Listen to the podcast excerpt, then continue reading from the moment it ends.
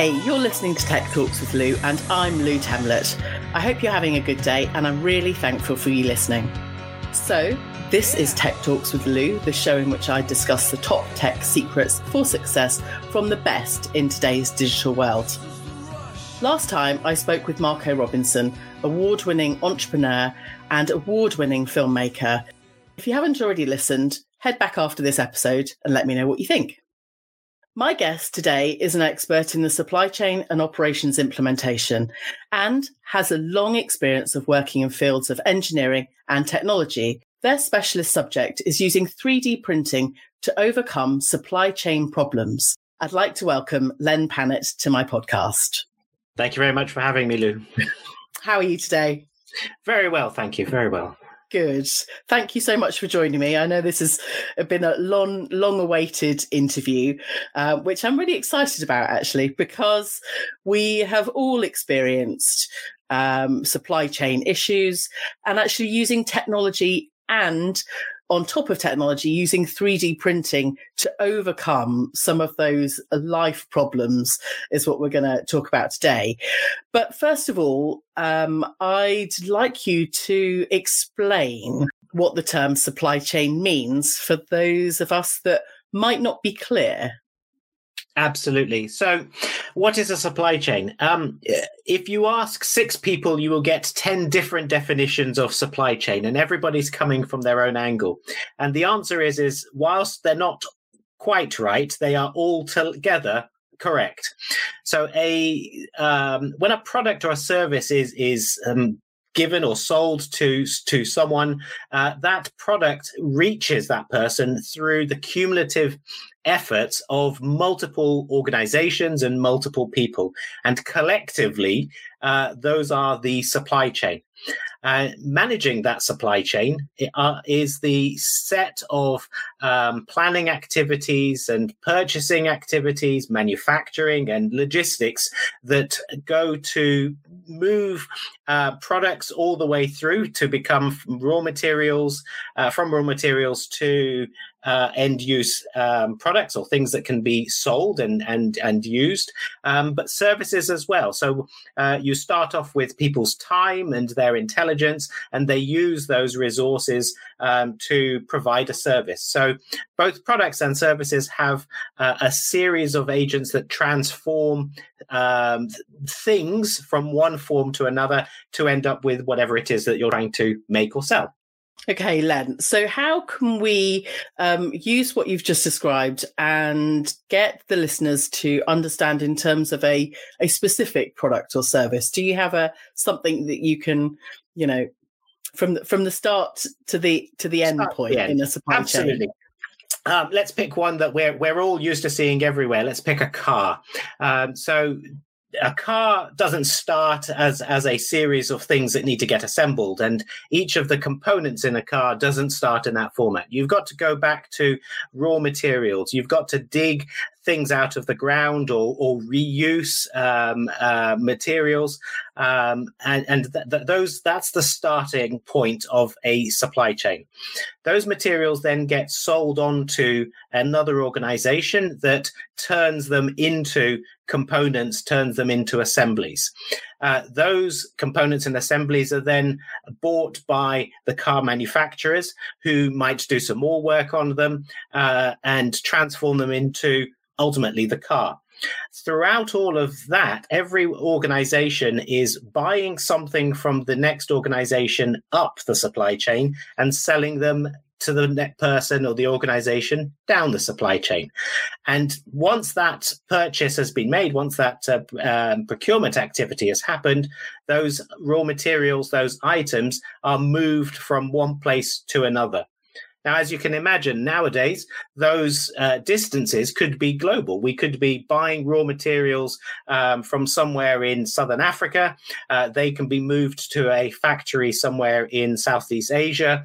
Um, those assemblies can then be brought to uh, Europe, uh, where they're made into the finished car and then that car can be sold to somebody in Latin America, North America, or, or, wherever.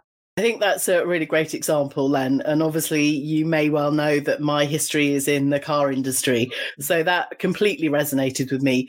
But actually, appreciating the fact that there are so many components that the buying and selling goes up and down the chain whether it's from the supplier to the manufacturer and then to the customer, that there's transactions along the way. And I think putting it into perspective, you know, my understanding now is is more increased because of your explanation.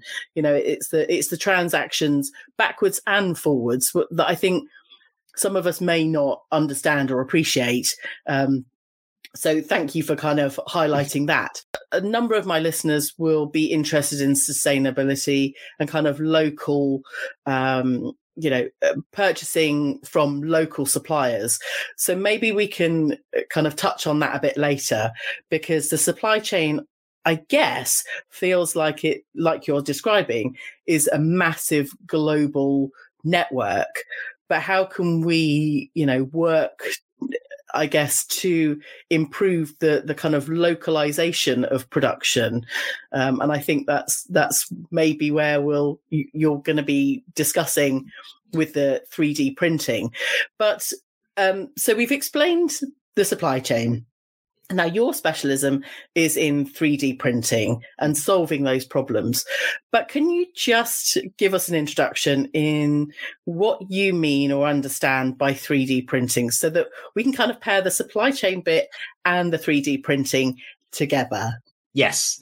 So what is 3D printing? When people talk about it, they have visions, and and the, um, a lot of the hype from a lot, few years ago uh, was of something that can come almost comes out of a Star Trek or science fiction film, where you can go to a machine, order whatever you want, and it's suddenly there in a, in a physical format.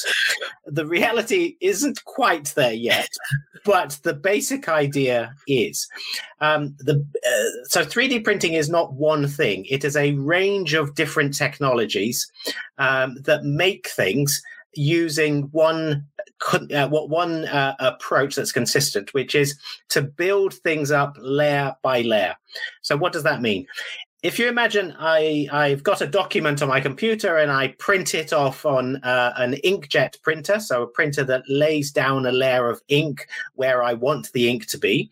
If I take that printout and I put it back into the printer and I put another layer of ink on top of that, and I do this thousands of times, eventually those layers of ink will come out of the paper and I'll now have some sort of object.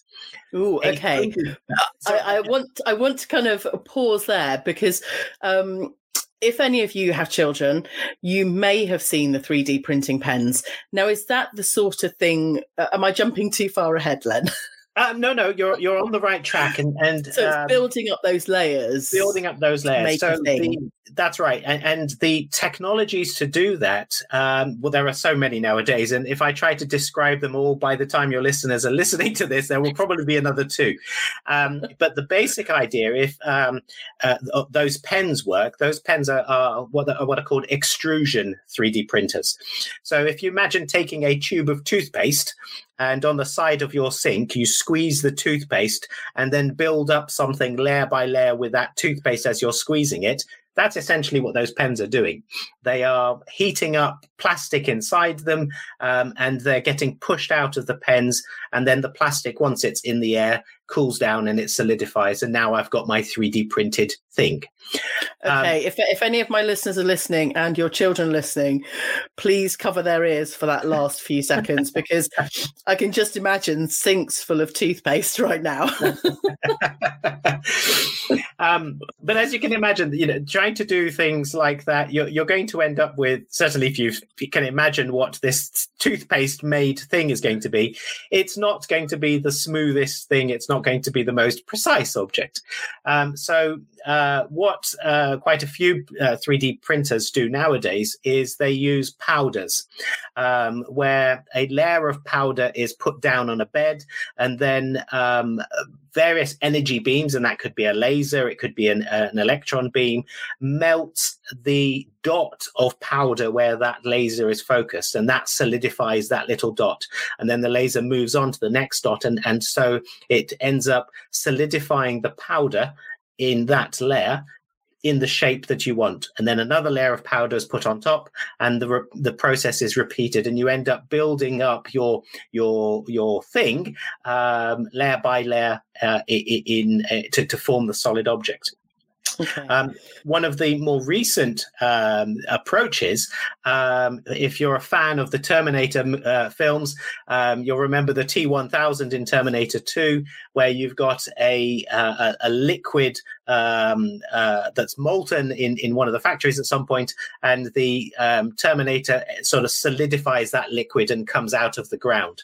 And the latest um, 3D printing approach looks very much like that. You start with a vat of resin, and an electrostatic charge is applied to the bottom of the resin, which solidifies um, that that liquid um, where you want it to be um, um, solid, lifts up that solid piece. The process repeats itself, and out of the liquid you have a solid thing that you wanted to make. And the whole process does look like a Terminator coming out of this vat of liquid.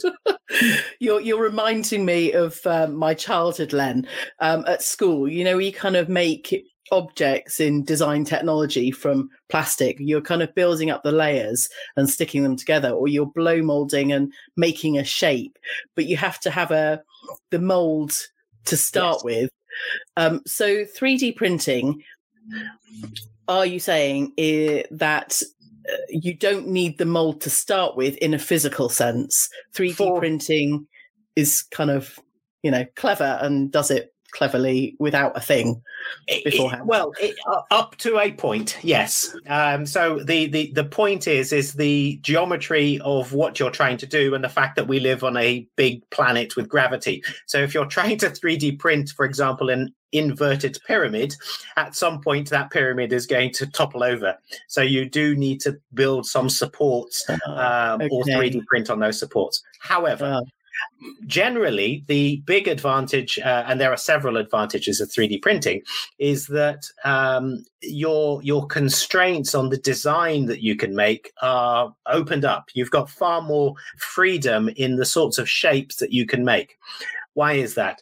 When I'm making something using a traditional manufacturing approach, such as lathes or using drills or what have you, I've got to get the tools that are used to make the thing in into that thing to be able to put the right holes or remove the right um, um, um, materials.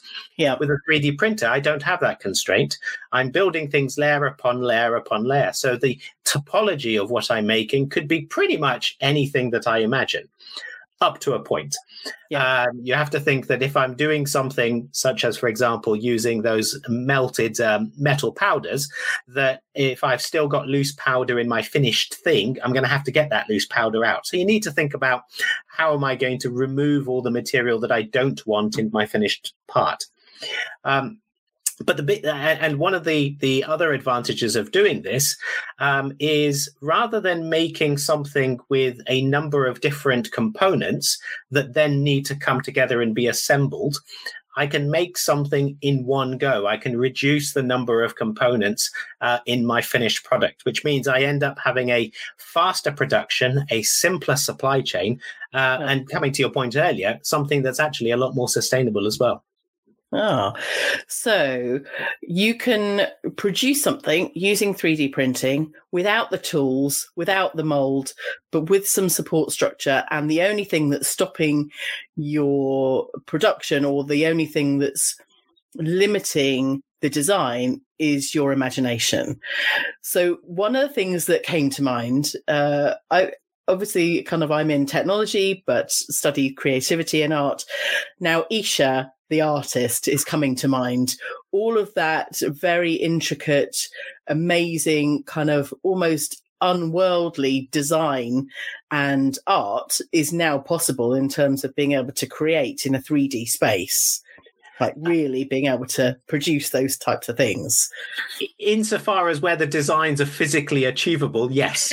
Okay maybe not maybe not all of them but certainly in terms of the imagination it it becomes much more of a creative concept. It, it, does, it does, and and um, some of the there, there, are so many advantages of being able to do this. And although there are limitations, you you need to think about the materials that you want to use, the um, technology, the tolerance, the precision of your finished part.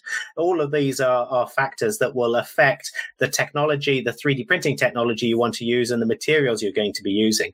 But from a design perspective, um, what I can now do is start designing things for how they're going to be used.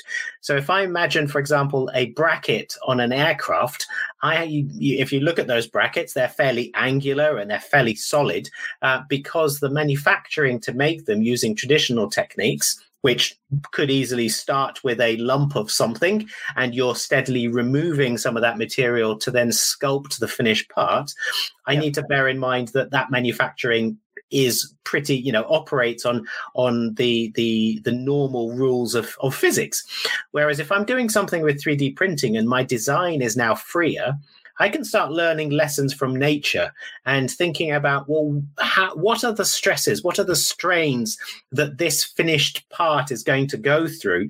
And only put the material where it's needed.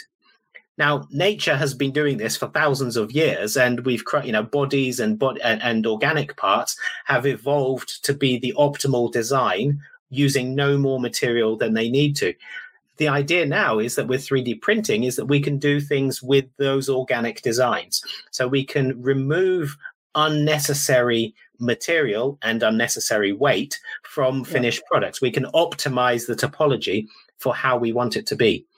Now, for industry sectors like aerospace, uh, defense, automotive, where particularly when we're moving into the era of electric vehicles and um, and uh, other power sources, where weight has a direct impact in things like range and endurance, being able to remove weight from the finished thing is a really big driver. I can't think when you kind of loading me up with all this info. I'm like, oh my gosh, oh my gosh, I want to go and design. anyway, you're listening to Tech Talks with Lou, and I'm Lou Temlett. And today I'm talking with Len Pannett, a specialist and author using 3D printing in the supply chain all of that information you've just shared, Len, is completely mind blowing. Certainly in terms of imagination and creativity, in terms of sustainability, and uh, you know, I, I, can imagine so much less waste and pollution in the environment for using. Uh, the benefits of using 3D printing. So, how can uh, companies utilize, or are companies utilizing 3D printing in the supply chain at the moment?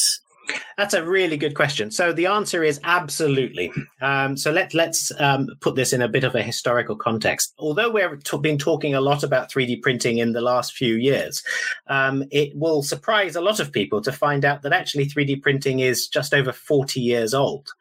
Um, it was um, developed in the in the late early 80s, um, and the first users of 3D printing for pretty much the first 15, 20 years uh, were designers, were architects, people who wanted to create designs very quickly. For for those of us of a vintage, uh, you'll remember the term rapid application prototyping. Um, what's happened in the last 20 years is the technologies have got steadily better and more capable. For the first 20 years, eh, you pretty much were restricted to making things out of plastic and probably even white plastic at that. What's happened recently, more recently, is that we've opened up, we've exploded the different kinds of materials from metals to ceramics, even organic material to be able to make things using the, the range of technologies. Now, what the uh, 3D printers do from a process perspective is they they also free up what you can make and how many you can make. A 3D printer doesn't care if the design of the first part is different from the design of the second part, and if those are different from the third, and so forth. It can make things just as easily with a hundred different designs as it can to make a hundred of one design. Oh, that's that's quite an interesting concept because obviously with traditional production, you're having to then make a mold and produce. It's cheaper, more cost effective to produce many of the same thing.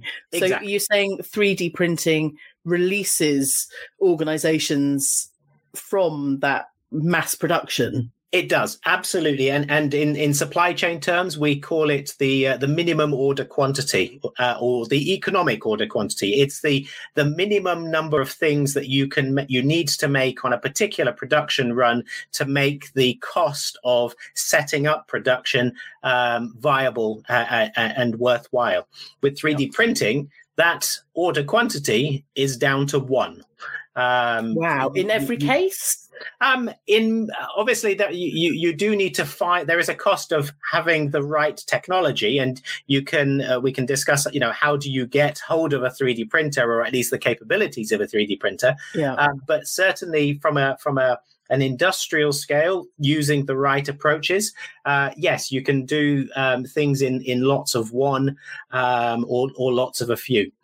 Now, this also but, has a you, you, you mentioned molding, and and this also has an impact in the injection molding world because the molds themselves are things that are tools that have a complex geometry, and they need to be made in the first place. And if I use a traditional um, approach, um, I'm restricted in what those molds can do, or certainly the cost of doing something. If I have a, a complex geometry for that mold, it can take a long time and cost a lot of money um, to get the precise shape that I want to be able to use for injections. With a 3D printer, I can make those molds much, much quicker and with the exact geometry that I want for my my uh, molded parts. So we were we were talking earlier about preparation.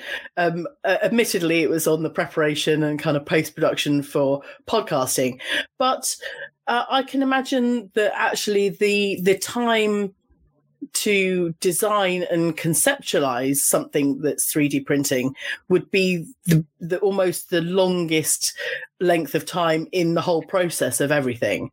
Uh, it, would that be fair in in kind of understanding that process that it's the design and concept it that's can time consuming it can be. Um, the uh, I think one of the the, the big uh, reasons why 3D printing has probably accelerated of late is actually we've got a lot better at thinking about the different elements involved in the whole process. So if you imagine, I, I, you're you're you're right. You do need to think about the design in the first place, and uh, that's a challenge nowadays because most designers went through their training at university and uh, on apprenticeships and at work with traditional manufacturing in their heads. So they had yeah. to make um, contingencies for the fact that you can't always get what you want uh, where you want it. Yeah. Designing something with 3D printing in mind opens up another element of another dimension of freedom but at the same time you also need to think about the orientation of how you're going to do things the materials you're going to use and the post processing um, it's very rare that you can 3d print something and it's immediately ready for use. Normally there's some sort of post processing element that that needs to happen. So yeah. design is is definitely one part of the value chain. The second part is another specialist skill which is you need to take that design and code it up. It needs to be formed into a digital file that can then be passed on to the 3D printer. I'm going to call it the 3D printer for, for the sake of yes. ease. that that that piece of equipment that is going to you that is going to bring it to life. Yeah, that 3D printing um, uh, process is the epitome of watching paint dry. Um, to make something using a 3D printer because yes. you're building things layer upon layer yes, you can do something fairly simple in a matter of hours. If you're making something out of high spec metal, you could yeah. be talking, you know, a few days. Uh, if you're talking something of a particular, you know, bigger than a particular size, you could be easily talking a matter of weeks.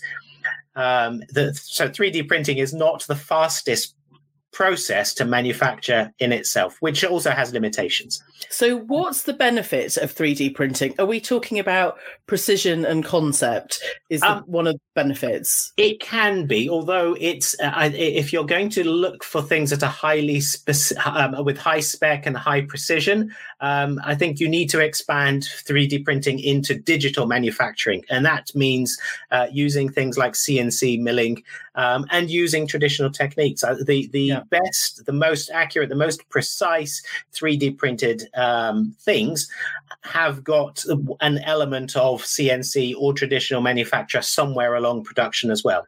Okay, but, can you just explain what CNC is? So um, CNC milling is is one of the first proper digital manufacturing techniques.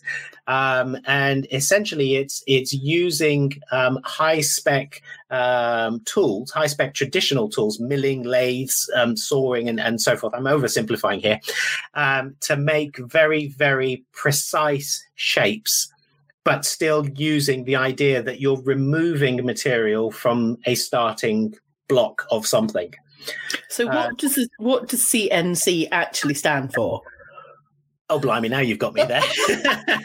All right, I'll, I'll pop it in the show notes. Um, I, have heard it so many times in kind of production and manufacturing. Um, again, we'll do that again. Ask me again. Go on. um, so, what does CNC actually stand for? So, CNC means computer numerical control. Um, and it's a, it's an automated uh, control. It's computer controlled use of normal uh, traditional machining tools, drills, okay. lathes, and so forth, um, which makes it essentially a digital manufacturing approach. Um, the advantage and that's, been, and that's been around for a while, hasn't it? It has been around for a while, and if you've got any any industry where you're making something that's highly precise, um, with with um, uh, that's with very accurate designs, with very low tolerances, um, digital manufacturing will have come into that production somewhere. Um, but the big advantage you you asked about the you know what's the advantage of 3D printing? The biggest advantage um, comes in two two elements. The first one is is in the in the lead time from coming up with a design to actually holding the finished part in your hand. With 3D printing, each of the stages in that production can be shortened. You can you can um, uh, you can market research your designs with the bigger variety of of designs. Have the feedback, iterate that design, put yeah. out the next lot, and you can do that cycle time so much faster than you would by um, having to create a prototype using normal approaches. Yeah. The second, um, and, and because those elements are all so much faster, and you can simplify designs as well, so you can reduce the number of components. Yeah. The entire that lead time to have something produced is is a fraction, and there are lots of examples. Um, um, if I'm going to pick one very big example, there was one organization in the Netherlands that created the propeller, a brass propeller for a tugboat, uh, and they did that in a third of the time that it would have taken to to produce the same thing using a normal approach. Wow. Um, we've got airline aircraft engines that have components in them that have simplified for example, fuel nozzles in jet engines from 26 assembled components into a single component. And that wow. obviously reduces the amount of time that it takes to make them. They also have the advantage that they can optimize the design inside those components, which increase yeah. their, their efficiency. So lead time is a big part. So the why, second... why why is it not why are we not using more 3D printing right now? That's a very good question. because it um, makes so much sense. I, I, you know, in my head, you know, everything should be three three D printed, which obviously would you know benefit your your industry. But why is it not? So I think there are there are several reasons that that uh, that are that are easing, but they're conspiring together. Um, the first one is as great as 3D printing is, it isn't the right solution for everything. Um, 3D printing is very good at making things in the same material, um, we're, we're starting to see approaches now where we can start making 3D printed things by adding eh, by, by putting serial uh, by by printing things serially. In other words, 3D printing them in one material, putting them into another 3D printer, adding materials on top of what you're doing. You, have got to start with and repeating that most things that we have nowadays, from from um, uh, iPhones to cars or what have you, they're made with different materials. So we're never going to get to the point where we're going to be able to 3D print a car and it'll have absolutely all the electronics, all of the um, plastic parts, all of the metallic parts made in one go. Yeah. So the we, we have to think about what is 3D printing really good for. It's really good for um, things that are needed in lower volumes, things that are needed in fewer or single materials, um, and um, things that require a particular design where if you try to make it using traditional approaches, it would really increase the cost. Yeah. Um, we're never going to be, you know, we're never going to get to the point where we're mass producing something using 3D printers um, there will always be a point where injection molding is the best approach. Yeah. So that that's one side. The other one is is that constraint in in materials is is uh, a big part. We can't make things with all of the specification with all of the high spec materials that we want. We're getting better. Um, we can yeah. now do things with ceramics and organics, as I mentioned earlier, with um, high spec metals that we couldn't do before. The the other uh, constraint that we've had is, is, knowledge, is an understanding of what 3D printing can do. And um, whilst engineers are getting much more informed about this, particularly in the last few years, as we've started to see um, 3D printing being used much more in production of end use parts and the tools to make things, rather than designs and prototypes, um, the people who actually suffer the biggest pains from not having the right thing in the right place at the right time are supply chain decision makers. Um, So mm. that information, that that awareness that 3D printing can actually solve so many problems, is probably the biggest uh, biggest hindrance. Okay. Uh, it's worth saying though that in the last two years, you know, one of the um, silver linings, I suppose, of, of the pandemic that we've had is actually this has thrust the capabilities of 3D printing in front of uh, those people who who really will make the decisions to use this in a lot more uh, situations. Yeah. We saw at the beginning of the pandemic the call out for PPE. Um, and whilst production takes time to ramp up, we saw the 3D printing world say, actually, we can do that. And yeah. they immediately started producing um, visors and producing catches and, and all sorts of things um, to help with the PPE pressures. We also saw the demand for ventilators in those first few uh, weeks. And yeah. again, companies that have 3D printers just re-ordered uh, those 3D printers to produce parts for ventilators, and they did that literally at the push of a button. Yeah. Um, so the, the that big advantage of being able to do different designs on a mass customization perspective is a huge, huge advantage of, of 3D printing. So um, one um, 3D printing CEO some years ago made the point of saying, we all know our shoe size, we all know our glove sizes, and some of those who still wore them are hat size. Well, what about our glasses size? Um, you know, imagine you can go out and buy uh, a pair of glasses that is designed for your specific head shape and head size. Um, yep. Imagine going out and buying a spare part that fits the exact geometry of the equipment that it needs to replace. Um, so that customization piece is something that 3D printing can do very, very well, and most importantly, inexpensively. Is is anyone doing that right now in terms of the customization um, in 3D printing? Yes. So the the um, uh, w- as the technology has become more user friendly, um, which incidentally was another constraint. The the technology to design things isn't something that all of us know. It's uh, it, it's not the most user friendly software. Um, yes. But as that has improved, we've started to see companies now that are using 3D printers much more creatively on the on a consumer market, for example. So yeah. we've got companies that um, will allow you to design um, fittings for your house uh, using 3D printers, and um, they give you a lot of degrees of freedom in the shape and the size and the orientation of the the finished decorative item or, or practical item. And uh, once you've got that design created, it automatically goes to a 3D printer to, to be made and, and packaged off to, to arrive on your doorstep. Um, we're seeing auto manufacturers, um, something that started off at the high spec manufacturers, the McLarens and the Ferraris of the world. Um, yeah. You could say, look, I want to customize my panel um, with a particular logo, a particular shape, or what have you, and they would use 3D printers to make that finished um, item. Yeah. The price point of 3D printing has fallen, so that the that capability is now available in um, more mass-produced vehicles. I can go to Mini today, and I can order the lenses on my uh, rear lights to have my logo, my initials, or my design, and they will 3D print those lenses um, ju- with, with only a marginal cost extra to getting a standard lens. I think that's that's incredible. I've got uh yeah, I'm thinking about my fridge actually, Len. Or my freezer. You know, freezer drawers always break.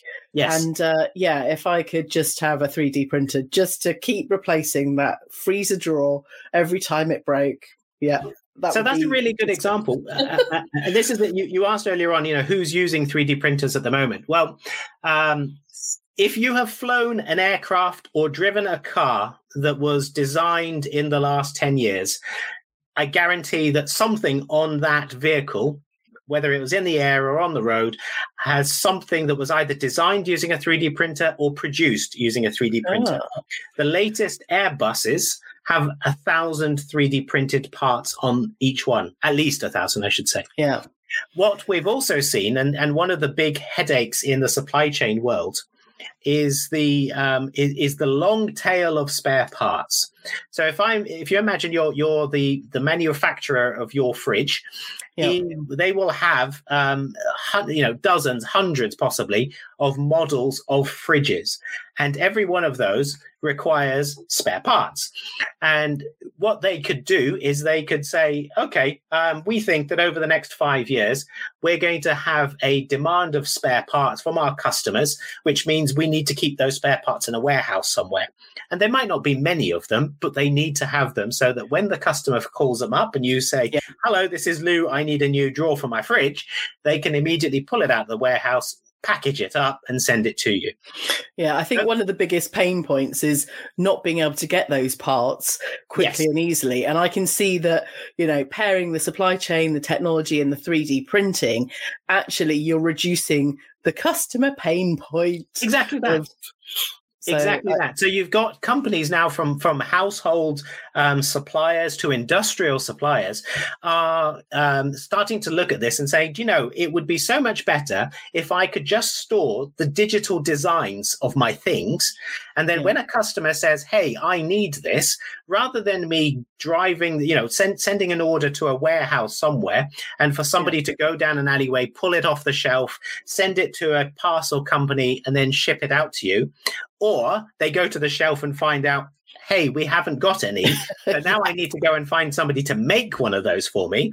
Yeah. Wouldn't it be better if I had a digital file that I can simply say, oh, I've had an order. I send the digital file to a 3D printer, it's produced, it's finished, yeah. it's put into a box and sent to my customer. It's so uh, much more, so much simpler. It's so much, it's so much cheaper. It's, and, it's almost laughable. And those single um, single material items, yes, tend to be the ones that break. And it actually yes. makes perfect sense. You know, if 3D printing in its in its best form is using one material, yes, then uh, it kind of makes perfect sense to me. I think there's a business there, Len. Well, if it's uh, not already. that. so uh, uh, the the other big advantage comes to something you mentioned at the top of the uh, of the interview, which was um, sustainability. So rather than me having my customer in the southwest of England, for example, my warehouse somewhere in Eastern Europe, and my headquarters, say, for example, in the middle of Germany, um, and having to move these orders and parts around the whole of Europe, yeah. I can have my designs hosted on a computer on a network somewhere, and I can send those designs to a 3D printer that is next to the customer. So I, if I've got my my network set up, I can qualify who's going to 3D print it, how they're going to finish that part. So I can actually reduce the distance that the physical parts of the supply chain have to travel, which now increases my sustainability and my supply chain. It's just all mind blowing, Len. Uh, there are so many possibilities. And actually, I feel lots of frustration as well because it feels like things haven't really moved quick enough. Um, and the pandemic, I'm incredibly grateful because it sped up so many different things: the working from home, the you know, the production of things. Um, but how, you know, what else do we need to continue to speed things up? Is it a case of speeding things up, or do we need more thinking time and more development time to um, prove these things? This is a good question. Uh, uh, certainly, we need we need um, an appetite to go out and and try it uh, and understand what can be done, and more importantly, what can't be done. Um, 3D printing is the same as any other technology. Um, it's not the panacea. Um, it, it, won't solve every problem, but it will solve a lot of problems. One of the first uh, you mentioned earlier on, you know, what is what's holding us back? One of the big problems that companies have is trying to make the decision of what things to use 3D printing for. If you're a transport company, if you're a mining company, an oil and gas company, or, or, or an, uh, an aircraft manufacturer, your catalog of items, the number of items that you need to make your finished thing, can run into the hundreds of thousands. Yeah. And trying to figure out out of those hundreds of thousands of parts yes.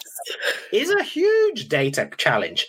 Yeah. Um, so one of the things that we've seen um, happening in the last uh, last couple of years is an acceleration of companies that can do that analysis, that can use um, computer based tools, whether that's artificial intelligence, machine learning, um, or, or what have you, to analyze based on the designs of a part based yeah. on the supply chain characteristics, you know, lead time, minimum order quantity, price, and what have you, which ones make sense to go through the 3D printing route, yeah. and which ones don't even go there, don't even touch.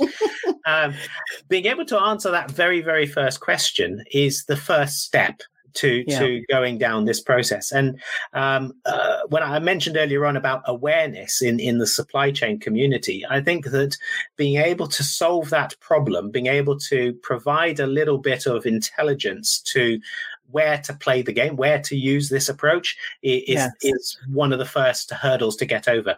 The good news is is that there are companies now that will do this and will do it at a very low cost.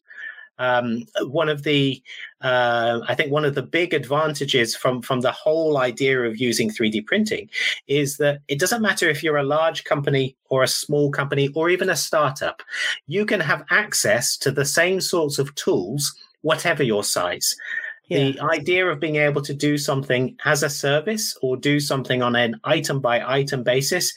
If you're a startup tomorrow, you can have the same manufacturing capability almost overnight as you if you were Ford or another industrial company that's been operating for a hundred of years and have a huge global manufacturing network that offers so many potential so much potential and so many opportunities that actually you know uh, it's it, it, kind of using your imagination and knowing that these things are possible. And i think for for any listener out there that uh, you know wants to get into the 3d the 3d supply chain or the 3d production space um, Len, uh, are you happy to share your details for the show notes? Absolutely, delighted to uh, to answer any questions and and follow up with anyone who thinks this might be right for them.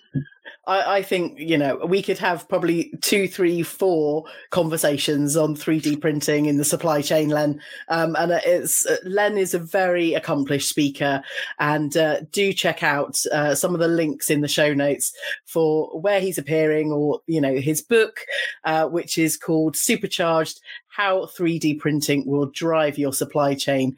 Whilst for some of us that sounds like a really dry subject, Len has just brought it to life. So I'm incredibly grateful for your enthusiasm, Len, because that really aids to understanding technology and you know progress in the world um, with a, a, little bit of fun and uh, some enthusiasm goes a very long way.